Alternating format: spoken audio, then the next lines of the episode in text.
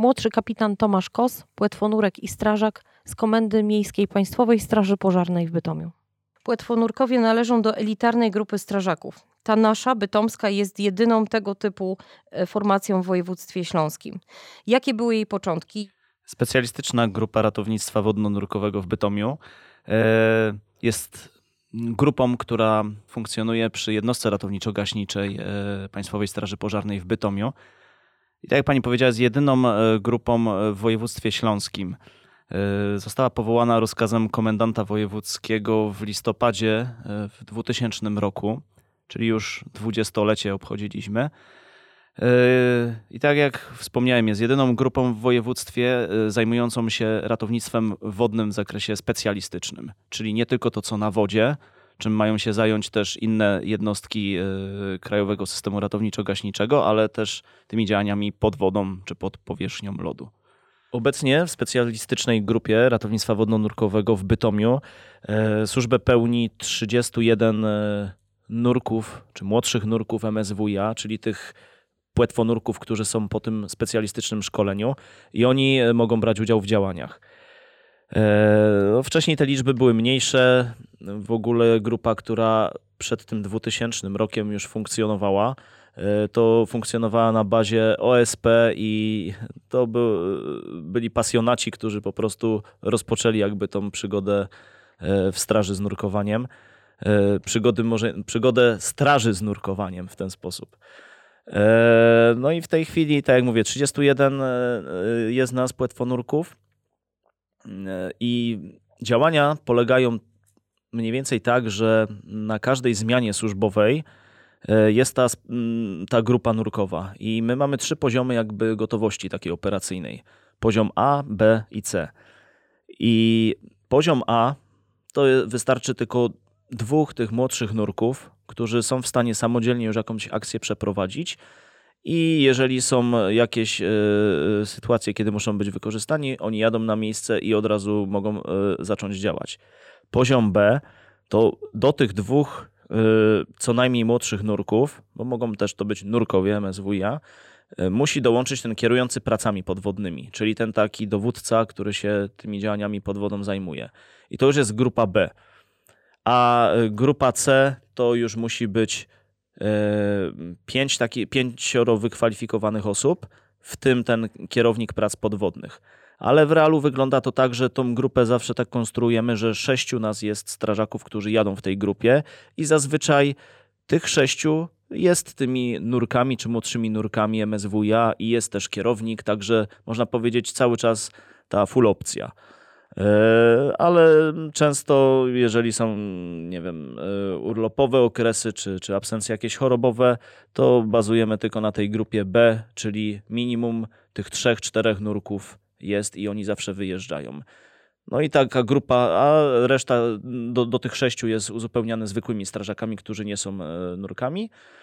No a należy pamiętać, że ta grupa nie działa samodzielnie, bo my przyjeżdżamy na miejsce zdarzenia, zawsze jest tam jednostka macierzysta Państwowej Straży Pożarnej, e, która nas wspiera. Wspiera e, użyczeniem łodzi, e, wspiera pomocą w przygotowaniu sprzętu.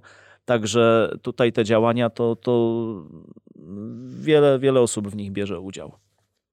Jakie umiejętności należy posiadać, e, żeby wstąpić w szeregi specjalistycznej grupy ratownictwa wodno-nurkowego Państwowej Straży Pożarnej i jakie szkolenia ich czekają? Płetwonurkowie są przecież strażakami gaszącymi pożary.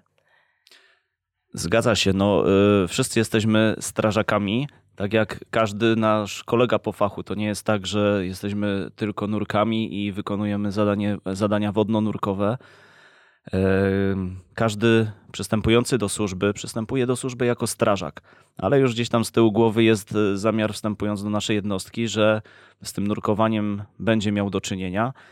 E, i ścieżka jak gdyby tego rozwoju w grupie wodno-nurkowej przebiega w ten sposób, że kandydat zostaje przyjęty do służby jako strażak, e, przechodzi wszystkie takie specjalistyczne i podstawowe szkolenia, które każdy strażak PSP przechodzi, Natomiast jeśli stricte chodzi o nurkowanie, to od kandydata jest e, wymagany już kurs jak gdyby płetwonurkowania taki w cywilu. plus y, nurkowania w suchym skafandrze. I mm, to są te kursy, z którymi jak gdyby on przychodzi do nas do straży. Jak najbardziej jest jeszcze mile widziane coś y, pokrewnego, czyli ratownictwo, ratownik wodny, ratownik medyczny. I taki kandydat już mm, pełniący służbę jako strażak zostaje skierowany do specjalnego ośrodka szkolenia w Bornem Sulinowie, jest taki jedyny ośrodek w kraju. I tam właśnie nurkowie MSWiA są szkoleni i po takim kursie podstawowym młodszego nurka y, MSWiA, który trwa około 10 dni, y, zostaje młodszym nurkiem MSWiA i wtedy dopiero może w ramach akcji y, brać udział w tych działaniach, nurkować. Potem jeszcze jest dalszy stopień nurek MSWiA, Mm, e, kolejne szkolenie, e, kolejny kurs, e, dodatkowe uprawnienia. Tu już bardziej chodzi o mm, zakres głębokości, na jakich może nurkować. Kolejnym już stopniem jest kierujący pracami podwodnymi. Jest to nurek MSWiA, który już jest takim dowódcą akcji. Kieruje tymi pracami, czyli działaniami pod wodą a najwyższym już stopniem jest y, nurek instruktor MSWiA, który właśnie w tym ośrodku potem szkoli tych młodych kandydatów. Proszę powiedzieć, jak wygląda taki kurs dziesięciodniowy? Przede wszystkim, idąc na ten kurs, trzeba już umieć nurkować. To nie jest kurs nurkowania, tylko jest to kurs wykonywania pewnych prac podwodnych, działań ratowniczych. Kandydat, który mm, na ten kurs jest zgłaszany, przechodzi pewne testy i są to testy zarówno jak i z umiejętności pływania, a przede wszystkim właśnie z umiejętności nurkowania. Utrzymywanie pływalności, wykonywanie pewnych prostych zadań pod wodą. Po prostu jest ten kandydat sprawdzany pod kątem umiejętności nurkowania, takiego zwykłego, można powiedzieć, rekreacyjnego. Kurs jest ogólnie tak podzielony, że jest część teoretyczna codziennie, a mm, po południu czy tam od południa są e, codziennie też zajęcia praktyczne na wodzie. Jest to mm, stricte związane z pewnymi działaniami czy czynnościami, które w czasie akcji musimy wykonać. Czyli są tam elementy przeszukiwania dna, pe wykonywania pewnych prac pod wodą, uszczelniania jakichś zbiorników, e, wydobywania zatopionych przedmiotów. E, e, zadania te wykonuje się na różnych głębokościach. No i tutaj też może wspomnę, że ten młodszy nurek MSWiA ma uprawnienia do wykonywania działań do 20 metrów głębokości. Potem nurek MSWiA może już e, głębiej nurkować do 30 metrów, a wszelkie nurkowania już powyżej 30 metrów e, to e, muszą być wykonywane przynajmniej w obecności tego instruktora nurkowania ale no tu nie ma co ukrywać, że większość tych działań naszych to się zamyka w tym przedziale do 20 metrów, czyli każdy praktycznie, y, który jest po szkoleniu, czyli ten młodszy, każdy młodszy nurek MSWiA jest w stanie te działania wykonywać. Co może dyskwalifikować kandydata do służby jako płetwonurek? No, przede wszystkim stan zdrowia. Tutaj y, właśnie idąc na to szkolenie, y, przechodzimy dodatkowe badania przed komisją, która mm, bada nas pod kątem zdolności do wykonywania nurkowania zawodowego, czyli niejako przechodzimy badania jak nurkowie zawodowi. E, także tutaj stan zdrowia jest bardzo skrupulatnie sprawdzany. I jeżeli wszystko jest w porządku, no to e, ten kandydat zaczyna tą swoją przygodę. No a potem jeszcze mogą dojść kwestie jakiejś tam odporności psychicznej, bo no, trzeba tu dodać, że to nie są przyjemne nurkowania. W większości te działania są na zbiornikach, e, które są zanieczyszczone, E, z mulistym dnem. Są to nurkowania przy zerowej widoczności, gdzie tam po omacku szukamy najczęściej, no niestety, tych ciał. No a takie, takie bardziej miłe i, i przyjemne nurkowania to niestety są tylko na ćwiczeniach. Czy może pan powiedzieć o tych, o tych sytuacjach, kiedy no nie możemy zejść pod wodę? Oczywiście, no to jest e, wszystko normalne, ludzkie i wliczone jak gdyby e, w te, w te czynności. I tu niestety no, taka prozaiczna rzecz jak Katar no, wyklucza z nurkowania tutaj, ponieważ no, nie jest w stanie się człowiek zanurzyć, wyrównać tych ciśnień e, i jest to bezwzględne przeciwwskazanie do wykonania nurkowania. Każdy z nas czy to na ćwiczeniach, czy na akcji y, przed wejściem do wody, podpisuje taką kartę, gdzie mm, potwierdza, że jest gotowy do nurkowania, y, może je wykonać, a jakiekolwiek takie niedyspozycje są od razu zgłaszane właśnie temu kierownikowi prac podwodnych. I tutaj no to jest kwestia, zawsze jest nas jakiś tam zapas, więc nawet jak ta jedna osoba wypadnie, to tragedii nie ma. No a jeżeli takie wykluczenie z powodu chwilowej niedyspozycji e, by wystąpiło, no a na służbie nie ma tylu nurków, no to niestety wtedy z dyżuru domowego ściągamy kogoś innego. I tak to wygląda. No kwestia zębów to też właśnie no tutaj e, jakieś najczęściej to takie zaskoczenia są przy, po jakimś tam leczeniu stomatologicznym, kiedy ktoś pierwszy raz wchodzi na ćwiczeniach na przykład do wody, dlatego staramy się Mm, tak robić, żeby y, po takich na przykład przygodach u stomatologa najpierw gdzieś na ćwiczeniach zanurkować, sprawdzić, czy wszystko jest ok, a nie od razu gdzieś, żebyśmy na akcję musieli trafić. Do jakich zdarzeń jesteście Państwo wzywani? Jaki jest zakres Waszych zadań? No, trzeba tu przyznać, że no niestety większość działań to są działania tak zwane humanitarne. No i polegają niestety na szukaniu i wyciąganiu zwłok ludzi, którzy utonęli. I to jest naprawdę znaczna większość naszych akcji. Mamy w straży e, takie procedury, które mówią o tym, że jeżeli od momentu mm, zniknięcia człowieka pod taflą wody nie upłynęły dwie godziny, traktujemy to jako działania ratownicze. I wtedy wszystko jest na najwyższych obrotach robione, z, cały czas z założeniem, że jeszcze tego człowieka możemy uratować. Wiadomo, sytuacje są różne. Czasami ta woda jest zimna, ten człowiek może się najpierw trochę wychłodził, zwłaszcza zimą, jeżeli to są kwestie załamania lodu. E, I dopiero wtórnie gdzieś tam utonął, ten organizm jest w hipotermii. Są przypadki, gdzie tam po e, godzinie nawet e, przebywania pod wodą ludzie zostali uratowani, wyranimowani, wyszli ze szpitali bez ubytków neurologicznych. Są to rzadkie przypadki, ale są, więc zawsze jest o co walczyć. Natomiast y, powyżej dwóch godzin y, z automatu już y, te działania ratownicze się kończą, stają się działaniami humanitarnymi, czyli już wtedy wiadomo, że już nie ratujemy nikogo, tylko chodzi o wydobycie zwłok. No i tu już troszkę inne procedury zaczynają działać, tu już w porozumieniu z policją. Dalsze decyzje E, są podejmowane, czy szukamy od razu, czy to przekładamy. To w zależności od tego, mm, jaka jest sytuacja, no bo trzeba pamiętać, że e, no, za chwilę znowu może się zdarzyć e, jakieś działanie ratownicze, i tutaj ciężko, żeby jedyną grupę specjalistyczną w tym zakresie zaangażować w jakieś działania takie humanitarne, przeciągające się, a mogą być za chwilę potrzebni gdzie indziej. A tutaj no niestety dwa nurkowania y, w ciągu doby możemy odbyć, nie więcej. Więc to też jest takie ograniczenie tutaj y, właśnie związane ze specyfiką tych działań. A jak długo takie zanurzenie trwa? To już zależy od przede wszystkim głębokości, na, jakiej, na, na, na jakie jest wykonywane. No i też predyspozycji takich e, psychofizycznych, no bo tu kwestia e, zużycia tych gazów, którymi się oddycha, no powietrza, bo my na powietrzu nurkujemy. Eee,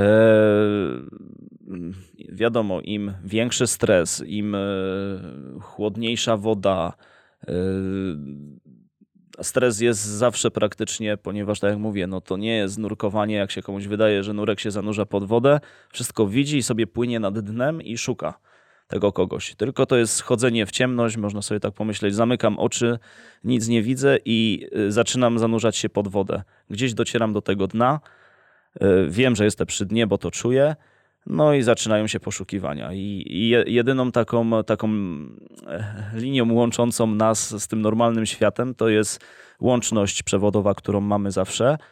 E, mamy maskę pełnotwarzową i dzięki tej łączności mamy kontakt z tą powierzchnią, z tym kierującym pracami podwodnymi, który nas z powierzchni naprowadza mm, płyń w prawo, płyń w lewo, prosto i, i ta współpraca jest i no i tak to wygląda. Także mm, no a kwestia jak długo, mm, to też wszystko zależy oczywiście jak czasami uda się szybko namierzyć i to nurkowanie trwa 10, 15, 20 minut ale mm, średni czas taki przebywania nurka pod wodą to jest około godziny. Na tych głębokościach, które tu mamy, e, przy tej e, formie działania, gdyby najczęściej są to poszukiwania, no to około godziny. My mamy takie zestawy dwubutlowe, czyli tego czynnika mm, mamy oddechowego, można powiedzieć, dwa razy więcej niż przeciętny taki rekreacyjny nurek, który sobie nurkuje. To jest też związane z przepisami, które nas do tego zmuszają. Tu chodzi o to, żeby nie tylko to, że tego czynnika ma być więcej, żeby na dłużej starczyło, ale to jest zdublowany system w razie awarii, jak gdyby jednego mamy drugi, z którym się możemy wynurzyć, także tutaj no, taki można powiedzieć profesjonalizm. Czy pamięta pan najtrudniejszą akcję, w jakiej przyszło panu wziąć udział? No ja nigdy nie zapomnę osobiście takiej akcji, e, e, kiedy jechaliśmy na ćwiczenia i dostaliśmy wezwanie, że prawdopodobnie jakieś dziecko wpadło do takiego niezabezpieczonego zbiornika wodnego, ale był to taki e, rodzaj silosa z takim bardzo wąskim wejściem. I to wejście się okazało, że było niezabezpieczone. Dzieciaki tam biegały, ten jeden chłopak wpadł, drugi spanikowany gdzieś tam pobiegł do rodziców, rodzice gdzieś tam policja. No i było prawdopodobieństwo, że on tam, no ten dzieciak wskazywał, tylko to już czas, czas niestety tutaj mijał. I, no a myśmy, jak dostaliśmy zgłoszenie, to byliśmy praktycznie e, równocześnie z tą jednostką macierzystą, e, bo, bo na te ćwiczenia jechaliśmy. Także działania były podjęte bardzo szybko. No i tam gdzieś drabinki zeszliśmy, tylko tam akurat to był ten plus, że w tym zbiorniku widoczność była faktycznie super. I e, no i już zanurzając głowę w masce było widać, że ten dzieciak tam na dnie leży. No nie? Także to była, można powiedzieć, akcja bardzo szybka, bo to było no, zanurzenie i wynurzenie trwające minutę. E, wyciągnięcie tego dzieciaka, no ale tak jak mówię, on tam już długo, długo był, była reanimacja dość długa też, no ale niestety nie przeżył. No i to była taka właśnie to, co no, najczęściej to, to, to dzieci zostają w pamięci, bo to, to są naprawdę takie mm, e, odejścia tych dzieci zupełnie bezsensowne. Gdzieś tam za piłką popłynął, bo, bo piłka im wpadła do wody i, i też y, nie, nie, nie dotarł już z powrotem do brzegu. I no, to jest właśnie taki troszkę brak nadzoru tutaj nad tymi dzieciakami ze strony dorosłych.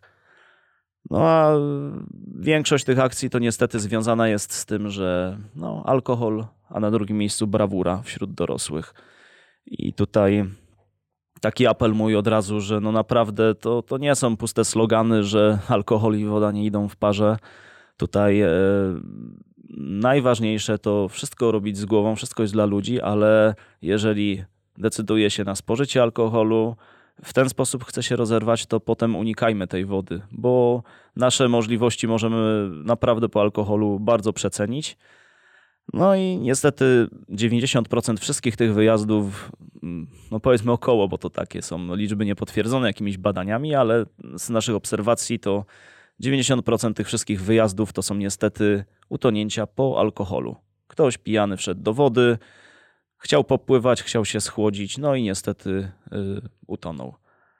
Także tutaj mój apel, po pierwsze ten alkohol yy, nie idzie w parze z wodą, a po drugie jeżeli chcemy popływać, czujemy się dobrymi pływakami, ja nie mówię po alkoholu, bo tutaj wykluczamy to, tylko po prostu idę sobie nad jezioro, chcę popływać, to po pierwsze nie musimy pływać w głąb zbiornika i przepływać jeziora w poprzek, pływajmy wzdłuż brzegu, kilka metrów od brzegu, e, gdzie mamy blisko do brzegu w razie jakichś e, sytuacji takich nie, niespodziewanych, osłabnięcia, skurczu, a nie jesteśmy wtedy na środku jeziora. To jest po pierwsze. Po drugie, zawsze pływajmy z jakąś asekuracją. Bojka asekuracyjna, którą ciągniemy za sobą, w każdej chwili możemy się jej chwycić.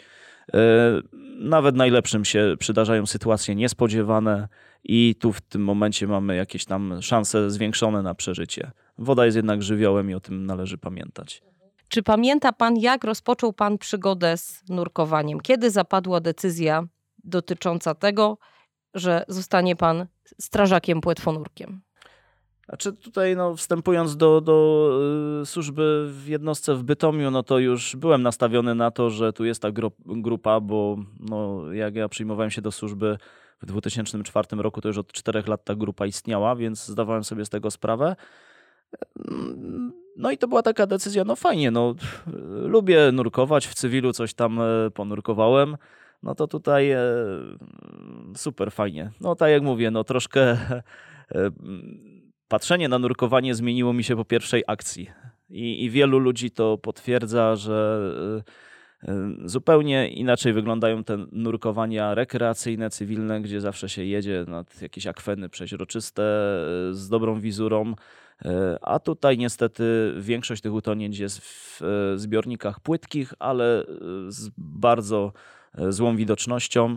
No i niestety to ciężko czasami nazwać nurkowaniem, jest to po prostu czołganie, brodzenie po dnie w zerowej widoczności.